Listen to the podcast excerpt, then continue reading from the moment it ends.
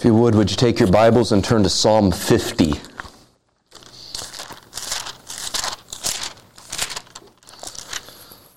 Psalm 50 is where Yahweh is addressing his people and correcting their misunderstanding of worship.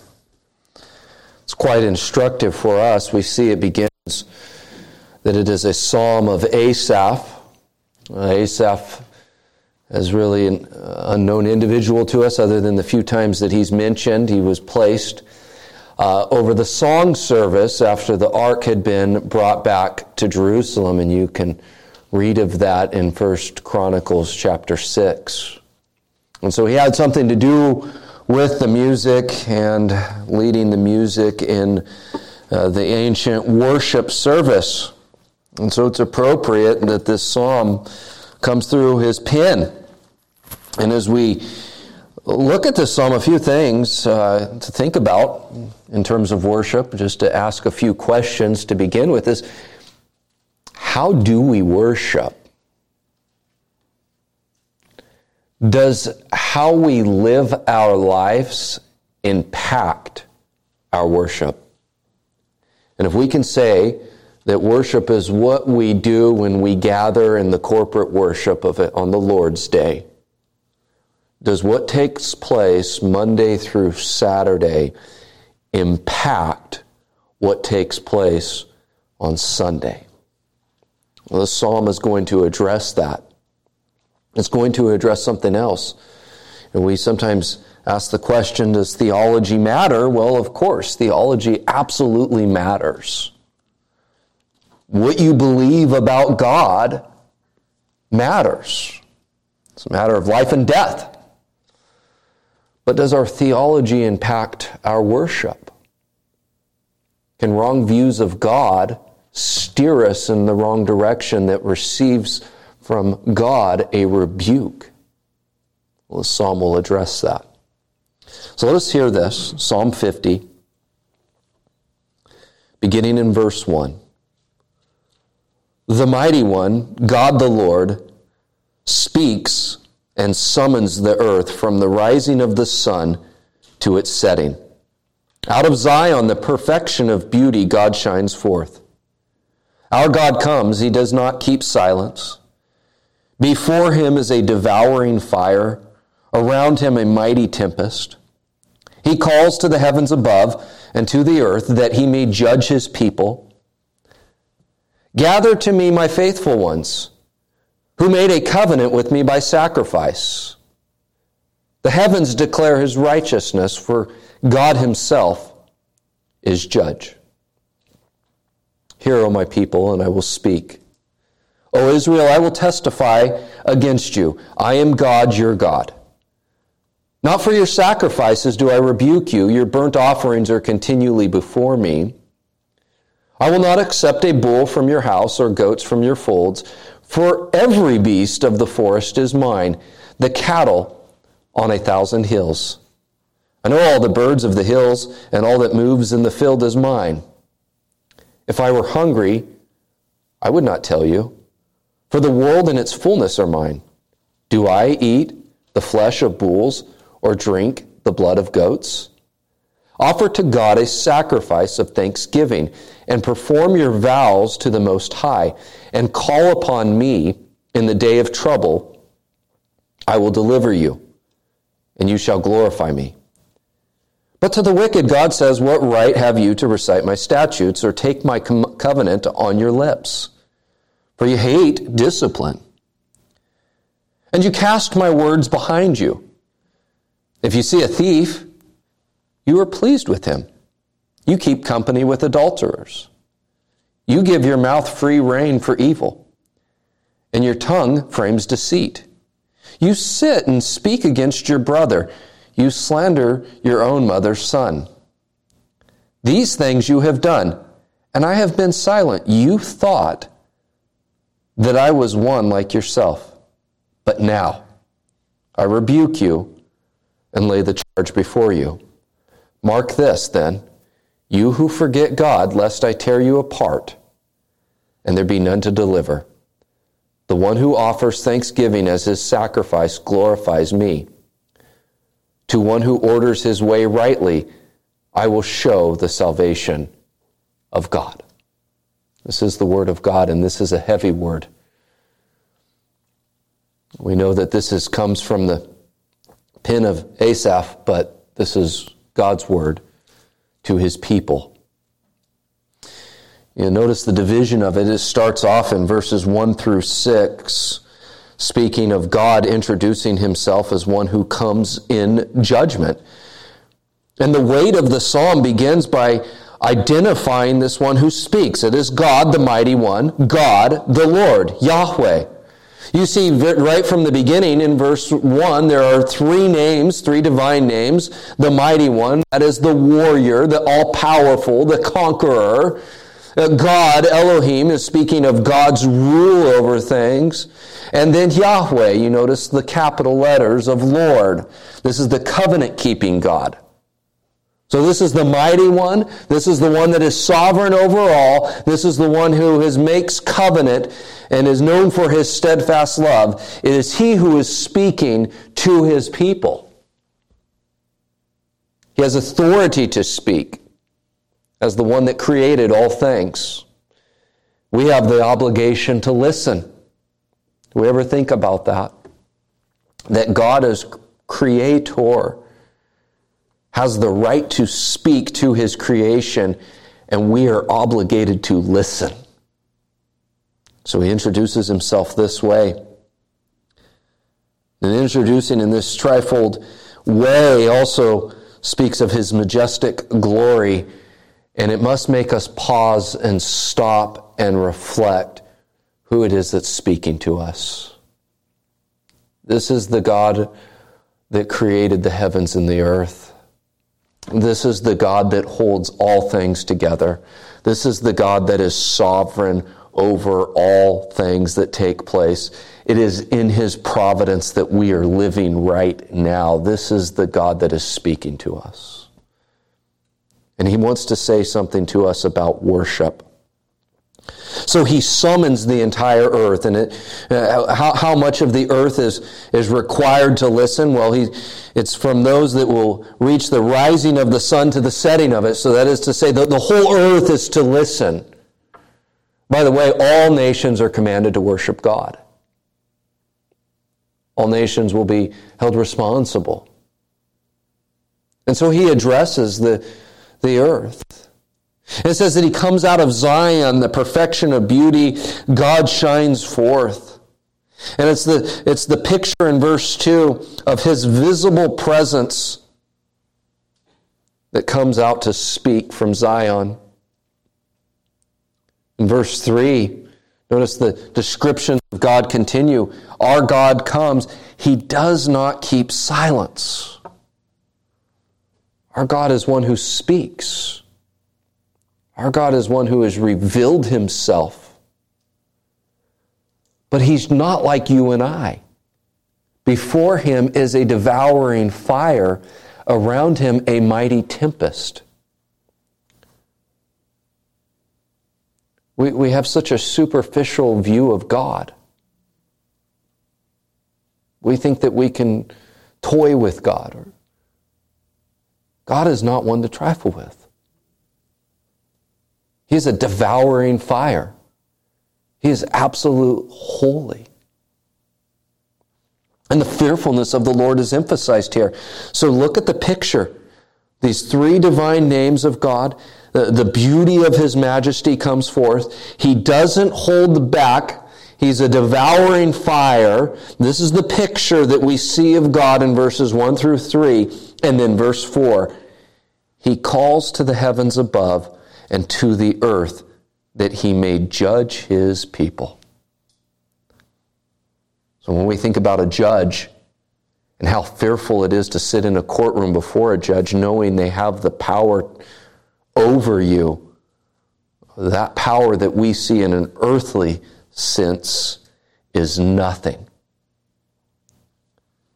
This is the God that created the universe that is calling down to judge. He is judge over all of the earth, and he is going to judge his people, we see. And so he says in verse 5 Gather to me my faithful ones who made a covenant with me by sacrifice. That's pointing back to uh, the wilderness generation, in which the book of covenant, we see that in Exodus, where God commands them in the moral law of the Ten Commandments, then gives them the judicial law, how Israel is to be governed. And they say, All that you tell us we will do. And Moses in ceremony pours blood over them, and they make covenant with God, saying, We will keep these things. So God is now narrowing down to who it is that He's speaking with. Those that have said, we keep your covenant. We will do all that you have commanded us to do.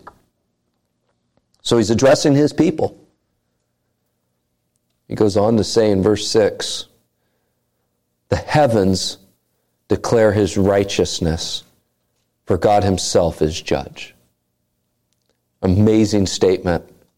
Not only do you see that God is judge over all, and that we see here that he has summoned all people and specifically summoned his covenant people. But there's an amazing statement about God is that nature itself declares his righteousness. Don't miss that. And we often see that the heavens declare the glory of God. Romans 1 tells us that the invisible attributes of God may be known. But here it tells us the heavens declare his righteousness. It's an amazing statement. But look at who it is that is our judge. For God Himself is judge, and it is the heavens that declare this God's righteousness. So, what right does God have to judge me? Well, God is creator. So, He has the right to judge His creation. We owe Him obedience. He speaks here, we see, and summons the entire earth. I think one that can summon the entire earth and that is a devouring fire has the right to judge. But notice this what it says He is righteous. You know what righteousness means in this context here? Is just weights and measurements.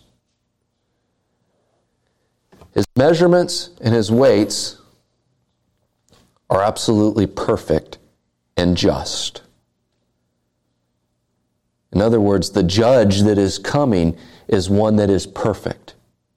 If I judge you or you judge me, we're doing it from a place of sin, even when we're right. When God judges, He judges according to His holy standard, which is absolute, perfect weights and measurements. He is perfectly righteous.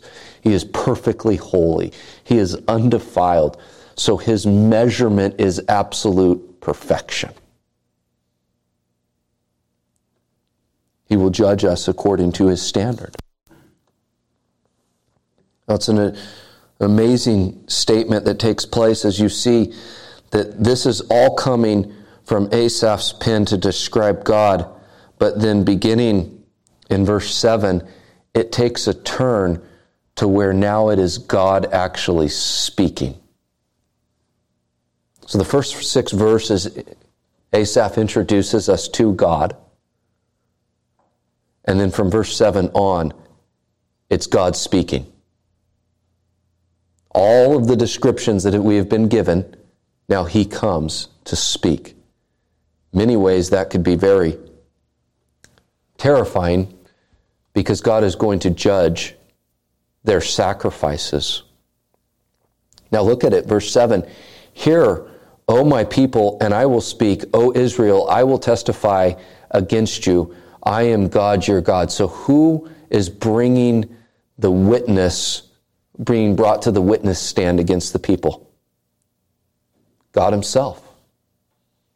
God says Himself that He will testify against his people. The reminder is this is I am God, your God. Now here's the, the, the truth in, that we have to recognize about worship. I can't judge your worship. But who can? God can. If worship is a matter of the heart, which we see it is here, who knows the heart? God. You cannot peer into my heart. I cannot peer into your heart. So God here brings his people that are actually actively worshiping him and reciting his word. And he says, It's me who's going to now testify against you. That should set us back for a moment, shouldn't it? That it's God that looks into our heart. That's what he's saying to his people. That God is going to testify against them, and that's only something that God can do. Now, notice how he corrects them in verses 8 through 11. He says, I'm, I'm, I'm going to testify against you, not for your sacrifices do I rebuke you. Your burnt offerings are continually before me. I will not accept a bull from your house or goats from your folds, for every beast of the forest is mine, the cattle on a thousand hills. I know all the birds of the hills, and all that moves in the field is mine. I'm not judging you for going through the motions of it. I'm not correcting you for offering sacrifices like you're supposed to do. They were continually giving sacrifices, just as God had instructed them to. He's not correcting them on that. They were actually fulfilling those things that God had commanded them to do. But notice what it is. They're giving something to God as if they had contributed, contributed something to God. That's the issue. That's why he says, um, those things that you give, uh, they're mine anyways. Those things that you offer, those are mine. I, I own them. I created them. I sustain them. I cause the grass to grow that feeds them. I bring the water that grows. All of those things that you're giving, they're mine. You're just giving me back that which is already mine. Look at what he says in verses 12 and 13. If I were hungry, I would not tell you, for the world and its fullness are mine. Do I eat the flesh of bulls or drink the blood of goats? Does God grow hungry? Does God grow weary? They seem to be offering these things as if God benefited from them.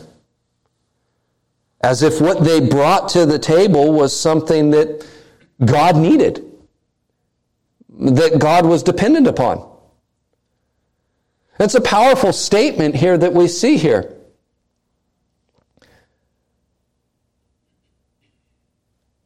We don't contribute anything to God's existence. We don't contribute anything to God's well being. We don't contribute anything to God that makes God God. He owns everything.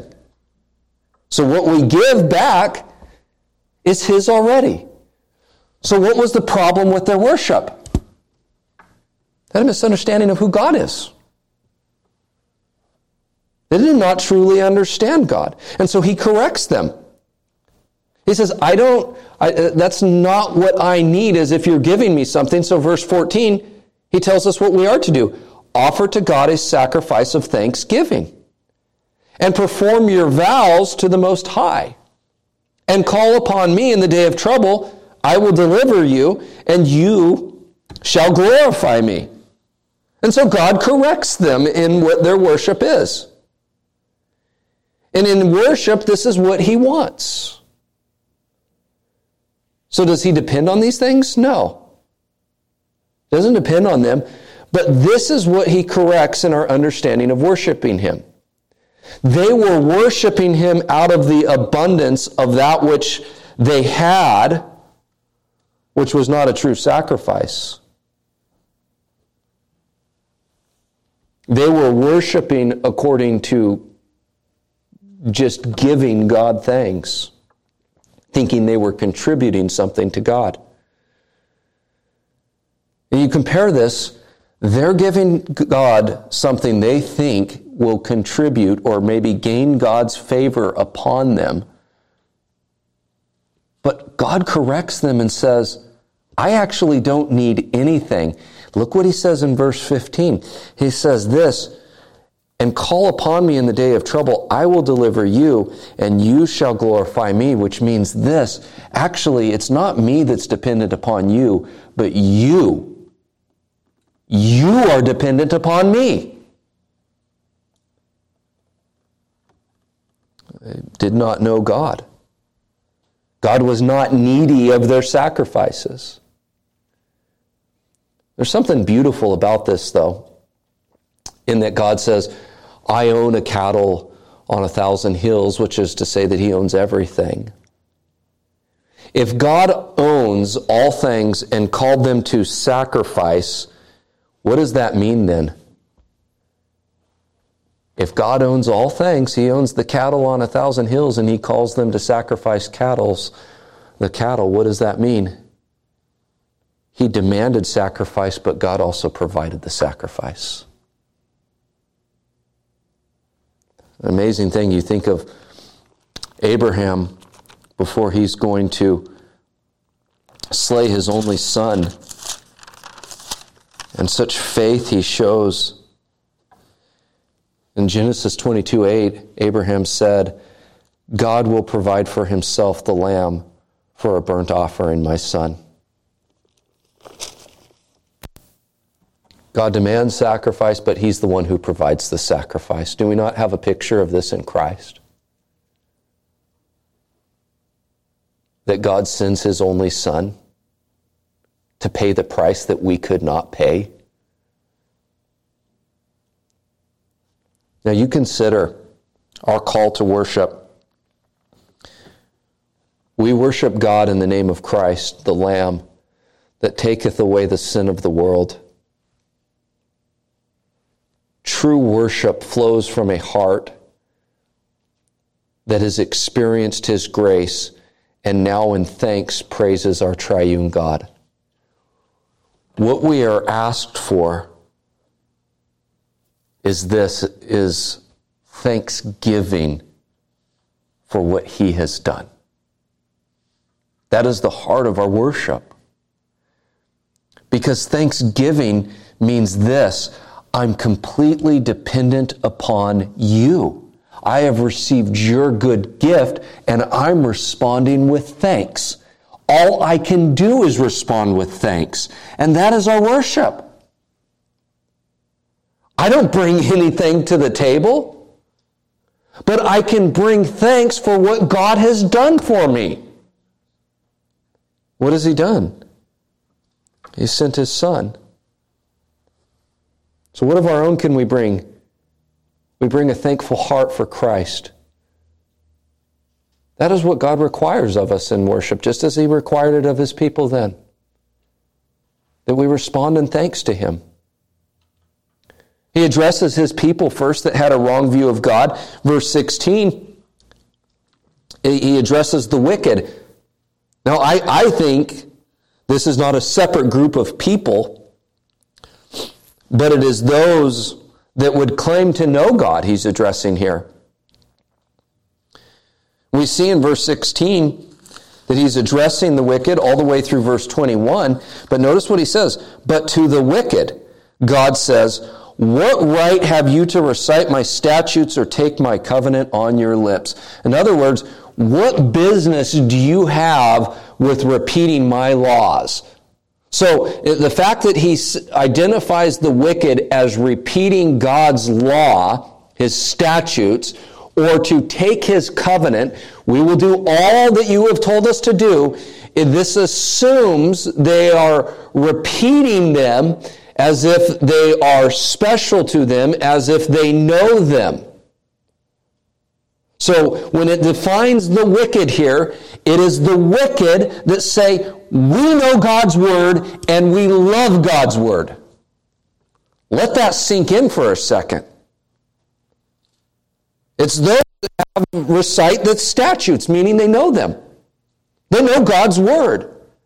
And they've even said, We will do God's word. He's addressing them. And look what he says about them. For you hate discipline. In other words, what you say is nothing more than lip service. You cast my words behind you. So you might repeat my words, but you actually hate my words. You might have my statutes coming forth from your lips, but you don't do them and you don't like them, you don't love them, you throw them off. You hate them. Discipline here is, is correction. You hate correction. Listen, if you hate correction, then you hate God's word. Because God's word, every time we pick it up, does what to us? It addresses us, right? It hits us every time. God's word corrects us, so to hate discipline is actually to hate God's word. And just, just, just reflect on that for a moment. If we hate to be confronted on our sin by God's word when we're reading it, or by God's people using God's word to speak into our life, we actually show disdain for God's word and we cast God's word behind us. And that's what he's confronting these people that say we love God's word. They give lip service to God's word. I had to reflect upon these questions in my own life, and we can reflect on them together when we are confronted by God's word. How do we respond? And I, I don't mean like what's our initial response if it, correction's never fun in the moment, but but how do we respond when we're confronted by God's word? Because it, it really reveals our hearts, doesn't it? It reveals our hearts and how we respond when God's word confronts us, whether it's just us sitting here with God's word, or, or, or, it's in a Bible study, or it's a sermon, or a faithful brother comes to us and confronts us in our sin. How we respond to God's word really reveals our heart. Uh, our prayer ought to be that we would long for God's grace to receive His word, even in discipline, and we receive it in discipline with thankful hearts. Thank you, Lord, for your word. Thankful for brothers and sisters that are faithful to your word and will reveal my sin. Now he goes on to say, God addressing these people specifically, he says, if you see a thief, you are pleased with him, and you keep company with adulterers. You give your mouth free rein for evil, and your tongue frames deceit. You sit and speak against your brother. You slander your own mother's son. So this is coming from those that said, We love God's word. But God says, actually, you're involved in stealing. You, you hang out with adulterers. You're, you're lying. But if you look at the whole entire psalm as a whole, we see just three commandments here being referenced. But I, I think it's safe to say that throughout this whole psalm, the whole uh, Ten Commandments is being referenced. Uh, both tables of the law are represented in this psalm. And so those that said, we love God's law, we love his statutes, we love his precepts, when, when confronted with it, they, they, they cast it aside, rejecting discipline. But then we see that they're actually guilty of those things. They, they misunderstood God, and so it affected their worship. But then when you look at the second half of the table of, or the second, you know, the second half of the table of the Ten Commandments, it is addressing our neighbor. The first half of the Ten Commandments is how we, how we treat God. The second half is how we treat our neighbor.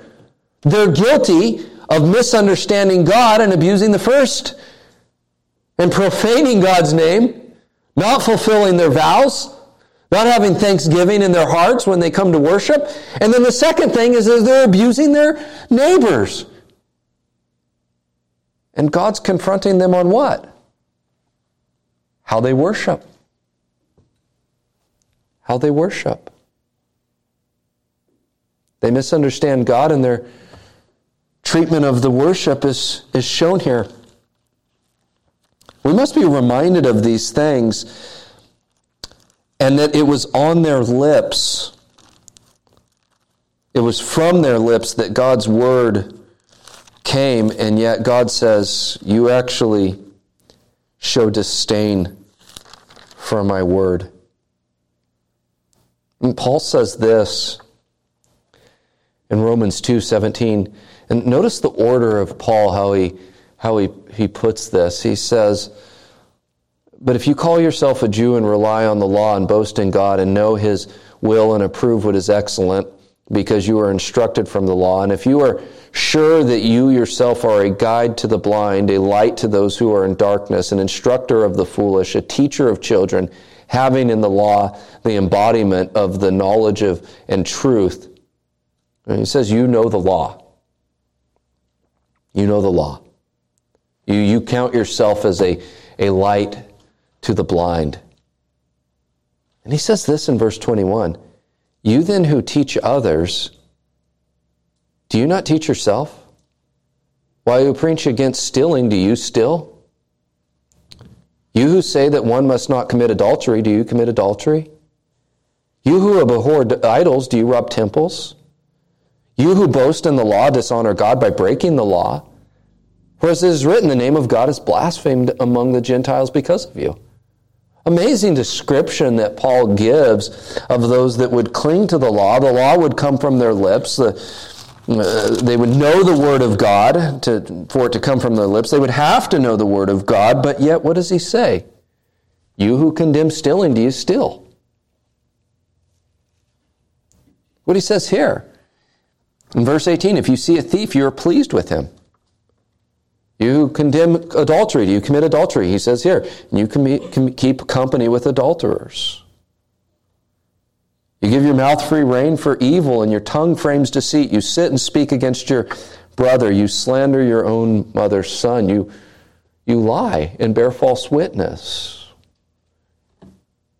He's speaking again to those that the law of God comes from their lips and they say, We love these statutes. That's who he's addressing. If we put it in Jesus' words in Jesus' time, the psalmist would call them what? Hypocrites. Those that would say, We love God's word but actually just put it behind us. He goes on to say in verse 21 These things you have done, and I have been silent. You thought I was one like yourself. But now I rebuke you and lay the charge before you. What, what does this verse mean? They assumed because God was silent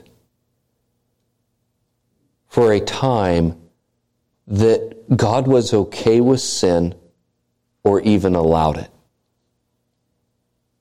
You know, you think about it like sometimes when you get caught up in something, you're, you're getting away with it, nothing's happening, God's not doing anything. You think, okay, God's okay with me doing this, you know, that whole grace thing.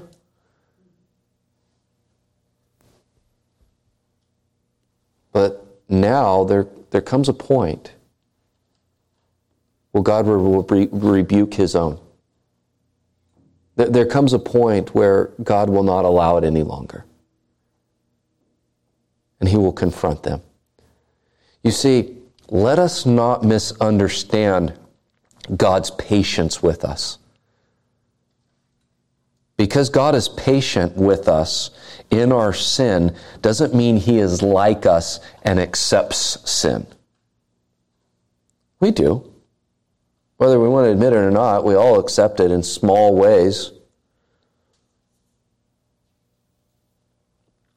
You just read Jerry Bridges and you realize we're all guilty of it.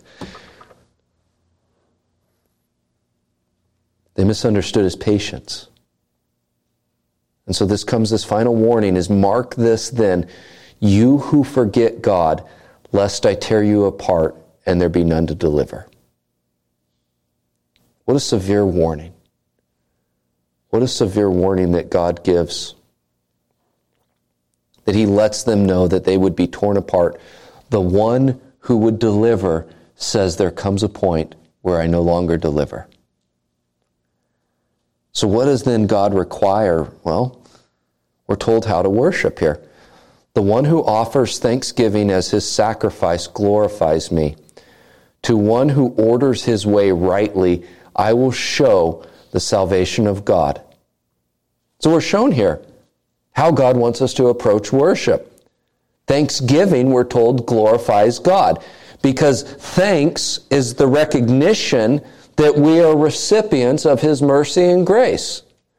So when we gather and worship, it is to be with thankful hearts for what Christ has accomplished for us. That we're all guilty of being thieves. We're all guilty of adultery. We're all guilty of lying. We're all guilty of murder. We're all guilty of uh, forsaking the Sabbath and dishonoring our parents. But there's one who stands on our behalf that is not guilty. And because of that, we can render thanks to him and have thankful hearts. Because where we know where we are guilty, he is innocent and stands in our place and that He gives us His righteousness. Is that not something that can cause thankfulness to bubble up in our hearts?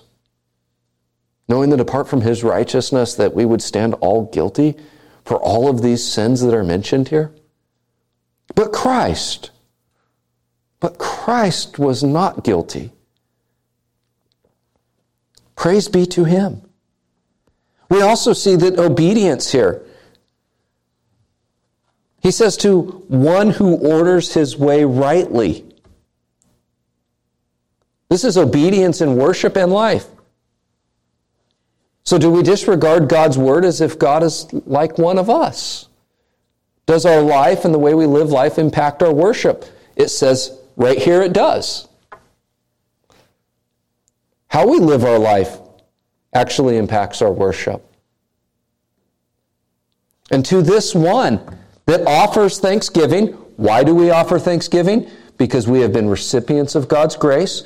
And why do we live obediently? Because Christ dwells in us and transforms us. Again, resulting in grace or thanks. So if if I'm living obediently, it's because of Christ. It's because of what Christ has done and what Christ is doing in me. So the one with the heart of flesh that loves God, we see will see the salvation of God. I just want us to think about this idea for a moment and, and apply this. This is addressing worship. Think how God has called us to worship according to His Word preaching, prayer, reading of Scripture, the ordinances, singing, This is what God has called us to do. Now, can you, can you think about this as looking at those things that God has called us to do, just those five very basic, simple things, and saying, that's not enough. We need to add to it. We need to do something bigger than that. Well, God calls us to worship, so we should figure out how God should be worshiped rather than how He tells us to worship. Is that worship of thanksgiving? Not at all. God's worship is very simple preaching, prayer, singing, ordinances, reading of His Word, That's what he calls us to do in his word.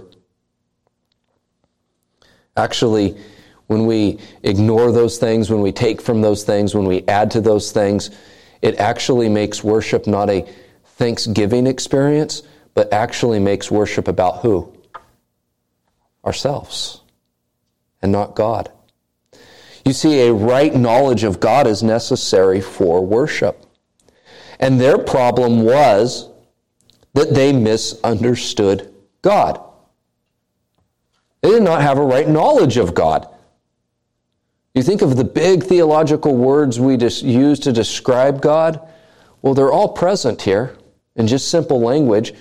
God doesn't need us. He's the creator, we're the creature. He's independent, we're dependent. He is life, our life comes from Him. We are desperate and wretched and going to hell apart from His saving us.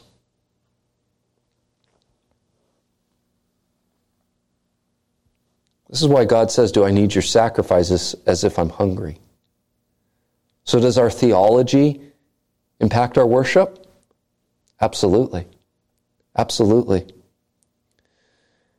A heart of thanksgiving is a contemplative heart. A heart of thanksgiving is a contemplative heart. I, I look at so many of the big worship services that take place where there's lights. you should see some of the bands that play at the churches. They're incredible musicians. It's absolute horrendous. What they've made a mockery of worship of God. And they do it all because they say we're trying to magnify God. But actually, instead of just doing what God has said to do, they've tried to add to it as if God needs to be magnified by us. God just says, get, get together, sing, read the word, preach the word, sing the word, pray the word, show the word in the ordinances. That's what God requires of us. And so when we gather, it's a heart of thanksgiving, it's a contemplative heart with singing, prayer, reading, and sermon. And so when we gather, we focus and meditate to prepare our heart. Because in that, God is revealing himself to us through his word. It's so important that when we approach a time of worship, whether it be the singing, the prayer, or the reading, or the sermon, that our hearts are prepared because our minds wander, don't they? Yes, they do. And here's why because Adam sinned, and our brains were affected by Adam's sin. It just happens. That's why we lose focus on things. You know, one thing I love to do is I love to listen to music. And if you know me, you know that I love music. It's one of my favorite things to do is listen to music, and I love to listen to music passively, or just have something on. And if music's on, my I'm I'm listening to it. But the other day I had to learn about eight songs, and I had heard all eight songs before. I knew them, I was familiar with them, but I had never learned how to play those songs. So when I went to listen to those songs to learn how to play them, do you think my listening changed? Absolutely. And it was, it, it, it, was amazing. You started to notice things differently because you, uh, there was this active listening. And when we're singing, we're singing these hymns that are to be instructive. It's, it's very plain that, that, that we don't take that approach in so many of the modern Christian songs that just kind of mindlessly repeat the same words over and over again and throw in some hallelujahs and some ohs and ahs in there. It's more about something entertaining rather than teaching us God's word. Something else this addresses is worship just perfunctory. They just showed up to do their sacrifices and okay, we did what God told us to do. So, is it enough just to gather? Okay, heard the sermon, heard the reading, heard the singing. Uh, we, we, had the, uh, we had a time of prayer, and we saw the ordinances. Is it just a habit that we do, or is God actually addressing us here that there needs to be actually something else going on? A response to His word of thanksgiving. And then finally, for us to just think through. And by the way, I, I, have had to wrestle with all of these questions myself. Do we say we love God's word and then show disdain for it in our lives? Remember, they, they had God's law upon their lips. They knew it, they could recite it. Perhaps maybe some of them even could teach it. But when it comes down to it, what do we see? They did not actually know God's word. You can say God's word, you can repeat God's word, you can have God's words memorized, but that doesn't mean you know it. Know it is when it begins to transform our heart and we respond to it and our thankfulness for what God has done. Let us consider worship in our own hearts as we read God's Word. Heavenly Father, we thank you for your Word that gives us uh, correction. We know your Word is profitable for correction, for reproof. Uh, but we're also thankful for the balm of the gospel that by knowing we fall short in these areas, that, that Christ has been perfect in all ways. Uh, Christ perfectly fulfilled your law. Christ loved to commune with you. Christ loved to hear your word read and sang. Christ loved all things about your will, Heavenly Father. And where we fall short in loving your revealed will, we know Christ has loved it in our stead. And so we thank you for his atoning work and that it's by his righteousness we are judged. But we do pray your grace to help us in these things that have been addressed in your word this evening. It's in Jesus' name we pray. Amen.